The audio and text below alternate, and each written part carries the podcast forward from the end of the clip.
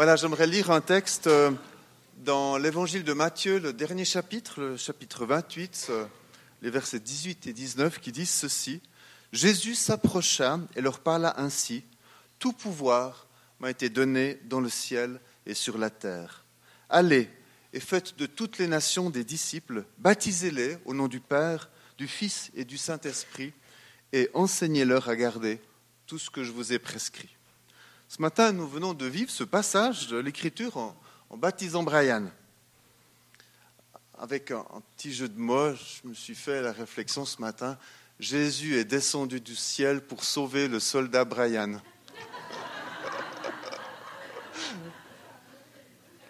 voilà. Alors vous n'avez peut-être pas forcément tous bien entendu les paroles que le pasteur Luc a prononcées alors qu'il baptisait Brian. Il a posé trois questions concernant sa foi et je vous propose de, les redire. Euh, et puis pour qu'on entende bien, ben, je propose aussi à Brian de répondre, d'où sa présence obligatoire. Brian, est-ce que tu reconnais que Jésus est le Fils de Dieu Et tu as répondu? Oui. Ah, il y a plusieurs Brian ici. Est-ce que tu le reconnais? Est-ce que tu l'as reçu comme ton sauveur et comme ton Seigneur? Oui. Est-ce que tu t'engages à le suivre toute ta vie jusqu'au bout. Amen. Et sur cette confession de foi qui illustre ce qu'est la conversion, il a donc été baptisé au nom du Père, du Fils et du Saint-Esprit. Alors vous savez, les églises évangéliques ont deux sacrements, les églises protestantes aussi, qui sont le baptême et la Sainte Seine. Un sacrement, qu'est-ce que c'est? C'est un acte institué par Jésus-Christ qui se vit dans le cadre de l'Église et qui a pour but de recentrer sa vie sur Jésus. Ce matin, nous venons de vivre un de ces sacrements au travers du baptême de Brian. Vous l'avez entendu dans son témoignage, Brian s'est converti il y a alors, 8 ans ou quelques années, un an et demi, mais on pourrait se dire, bah, c'est suffisant pour vivre sa foi. Eh bien non. Non, ce n'est pas suffisant, parce que dans le Nouveau Testament, dans l'évangile de Matthieu que nous avons lu, comme dans celui aussi de Marc, Jésus proclame que ceux qui veulent le suivre doivent avoir la foi et ensuite se faire baptiser. Et le baptême, que j'appellerais le baptême biblique, est donc réservé à ceux qui ont préalablement cru en Jésus d'une façon personnelle et qui se sont convertis. Et le baptême va effectivement être le pas évident suivant. C'est une marque d'obéissance demandée par Jésus.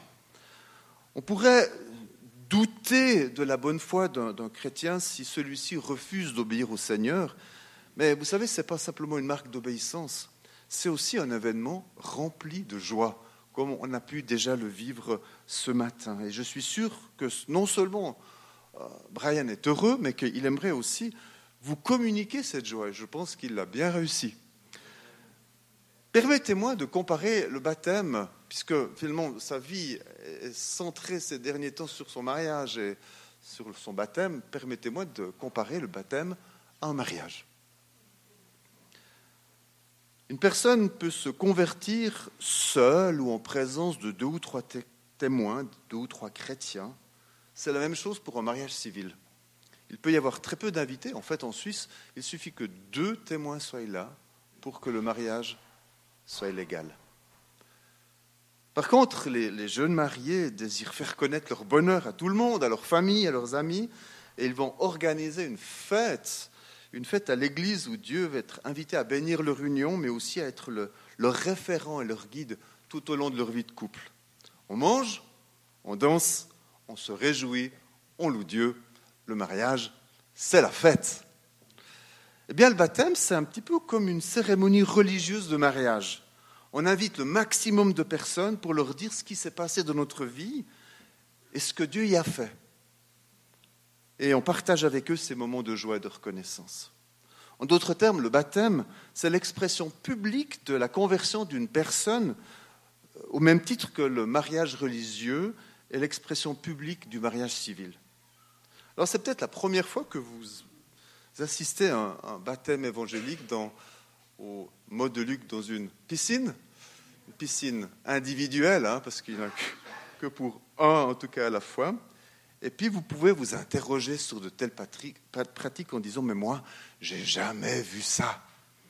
En fait, le verbe baptiser qu'on trouve dans la Bible est toujours employé pour définir l'action de plonger, d'immerger tout le corps d'une personne dans l'eau. C'est ce qui s'est passé aujourd'hui, et non de verser simplement quelques gouttes sur son front. Et si on lit tous les textes de la Bible du Nouveau Testament qui nous parlent de baptême, nous constatons qu'à chaque fois, les croyants étaient entièrement plongés dans l'eau, et c'est ce que nous, en tant qu'Église évangélique, nous pratiquons. Continuant avec des moments de fête, le jour de la Pentecôte, qui est aussi une fête, l'apôtre Paul a pris la parole et a expliqué à une foule immense la bonne nouvelle de Jésus. Et on trouve cette histoire dans le livre des Actes des Apôtres au chapitre 2. Et il y avait des milliers de personnes qui étaient présentes alors que Pierre a parlé, et ils ont été tellement touchés dans leur cœur, alors qu'ils entendaient Pierre prêcher, qu'ils ont réagi d'une façon intéressante. Et on trouve leur réaction, verset 37, quand il est dit ceci.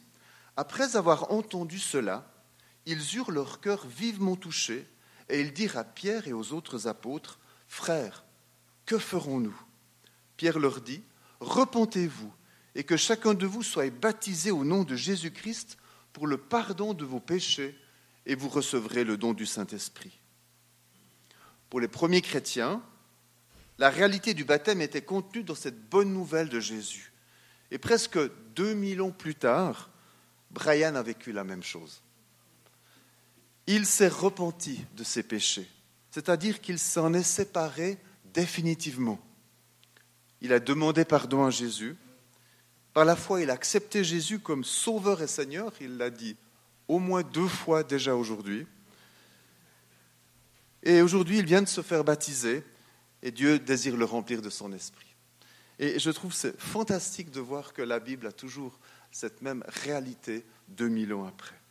Et en ce titre, on a beaucoup apprécié son témoignage. J'aimerais te dire merci. Vous savez, les gens sont toujours très intéressés par le témoignage des gens quand ils se font baptiser. J'ai essayé de, répertorier trois sortes de témoignages. Le témoignage euh, que je pourrais appeler euh, Las Vegas. J'ai fait de la prison, j'étais drogué, j'étais un dealer, j'étais un voleur, j'étais violent avec tout le monde, bagarreur et tout ça.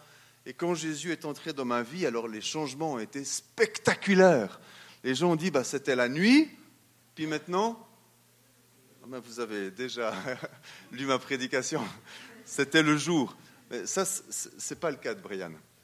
Le deuxième, c'est quand un enfant de chrétien donne son témoignage, il peut paraître un petit peu fade. Et j'aimerais ici rectifier une, fausse idée. Un enfant de chrétien qui a toujours vécu dans la foi et qui, par l'éducation de ses parents, a su garder précieusement tout au fil des années des valeurs importantes, qui a préservé sa vie euh, de faux pas ou de péchés notoires, eh bien, cette personne, ce jeune, a besoin de réaliser de la même manière que le précédent qu'il est pécheur éloigné de Dieu et qu'il a autant besoin de se convertir qu'une personne étrangère aux choses de Dieu. C'est parfois presque plus difficile quand on est près de l'arrivée que d'une personne qui, qui en est éloignée. Et chacun, pour eux, cette conversion et pour Dieu aussi a toute sa valeur. Mais ce n'est pas non plus le cas de Brian. Le troisième témoignage, c'est une personne qui n'a pas eu la chance de grandir dans une famille chrétienne, mais qui n'a pas non plus fait les 400 coups, et qui a dû se battre tout seul pour faire face aux difficultés de la vie et la mener au mieux de ses possibilités. Et quand il entend la bonne nouvelle de Jésus, il réalise que sa vie est vide de sens et que Jésus est le seul qui puisse lui redonner un sens, que Jésus est le seul qui puisse lui pardonner sa vie d'errance, que Jésus est celui dont il avait besoin. Et ça, ça c'est Brian. Et on est réjouis d'entendre son témoignage et de l'avoir parmi nous. Alors je vous ai parlé de deux sacrements. D'abord le baptême. Je ne sais pas si vous vous souvenez quel est le deuxième, c'est la scène. La scène, c'est aussi un moment de fête pour les chrétiens. parce qu'elle nous rappelle la mort de Jésus à la croix pour nos péchés, elle nous rappelle qu'il nous a pardonnés et que nous pouvons vivre notre vie en conformité avec sa parole. En fait, la, scène, c'est le, rappel hebdomadaire ou, ou, bimensuel de ce que nous avons témoigné le jour de notre baptême. C'est un petit peu l'anniversaire de mariage, pour reprendre l'idée d'avant. Chaque fois qu'on a la scène, c'est comme si c'est un anniversaire de baptême. Et on se dit, je me souviens de ce que j'ai vécu ce jour-là, et c'est toujours la même chose. Prendre la scène, c'est dire à Jésus, l'alliance que j'ai faite avec toi à ma conversion et le jour de mon baptême, elle est toujours d'actualité. Prendre la scène, c'est dire, Seigneur Jésus, je continue à marcher dans tes voies. Je n'ai pas à rougir de la vie devant toi. Et si j'ai chuté, et si le péché a à nouveau fait des ravages dans ma vie, la scène, c'est l'occasion de faire le point, de demander pardon et de repartir libéré et pardonné. Finalement, ce baptême, c'est pour nous l'occasion de faire le point sur notre vie, sur ce que nous croyons, que nous soyons chrétiens ou non. Alors pour ceux qui se sont fait baptiser, je pense que nous sommes nombreux, c'est l'occasion de nous réjouir avec Brian. Il est des nôtres, dirais. Euh, mais aussi de réaliser où en est notre propre vie, notre propre consécration devant Dieu. Et c'est de laisser Brian à côté et de regarder notre propre vie si, comme Brian, on est toujours en conformité avec ce que Jésus nous demande.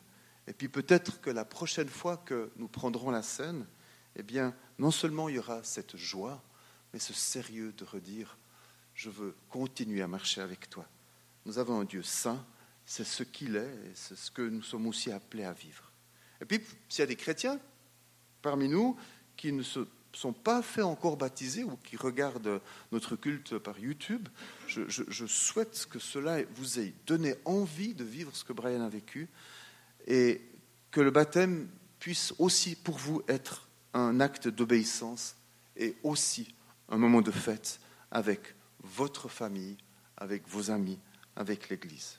Et si c'est votre cas, je vous propose sans tarder, dès après le culte ou durant cette semaine, de prendre contact avec votre responsable d'Église euh, qui vont vous aider à vivre un, temps peut-être de préparation pour que lors des prochains baptêmes, eh bien, vous soyez ici à la place de Brian pour pouvoir témoigner de ce que Jésus a fait dans sa vie.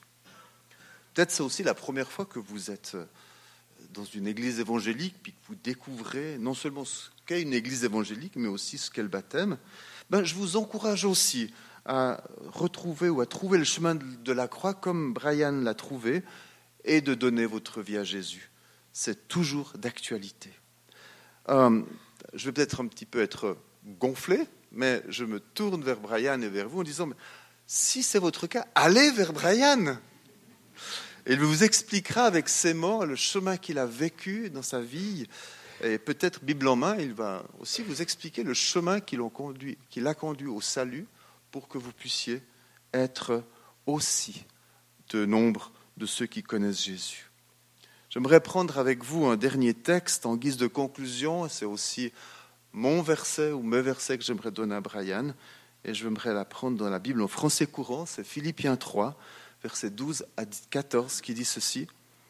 Je ne prétends pas déjà avoir atteint le but ou d'être déjà devenu parfait. C'est aussi pour chacun de nous. Mais je poursuis ma course pour m'efforcer d'en saisir le prix. Car j'ai été moi-même saisi par Jésus-Christ. Non, frère, je ne pense pas avoir déjà obtenu le prix, mais je fais une chose. J'oublie ce qui est derrière moi et je m'efforce d'atteindre ce qui est devant moi. Ainsi, je cours vers le but, afin de gagner le prix que Dieu, par Jésus-Christ, nous appelle à recevoir là-haut. C'est des belles paroles, n'est-ce pas? Paroles qui sont profondes et combien vraies pour chacun de nous. Alors finalement, le baptême, ce n'est pas une finalité de notre vie chrétienne. Au contraire, c'est un point de départ d'une vie pleine de défis, de victoire et de joie avec Jésus. C'est ce que je te souhaite, Brian. C'est ce que je souhaite, souhaite à chacun, chacune de nous. Amen.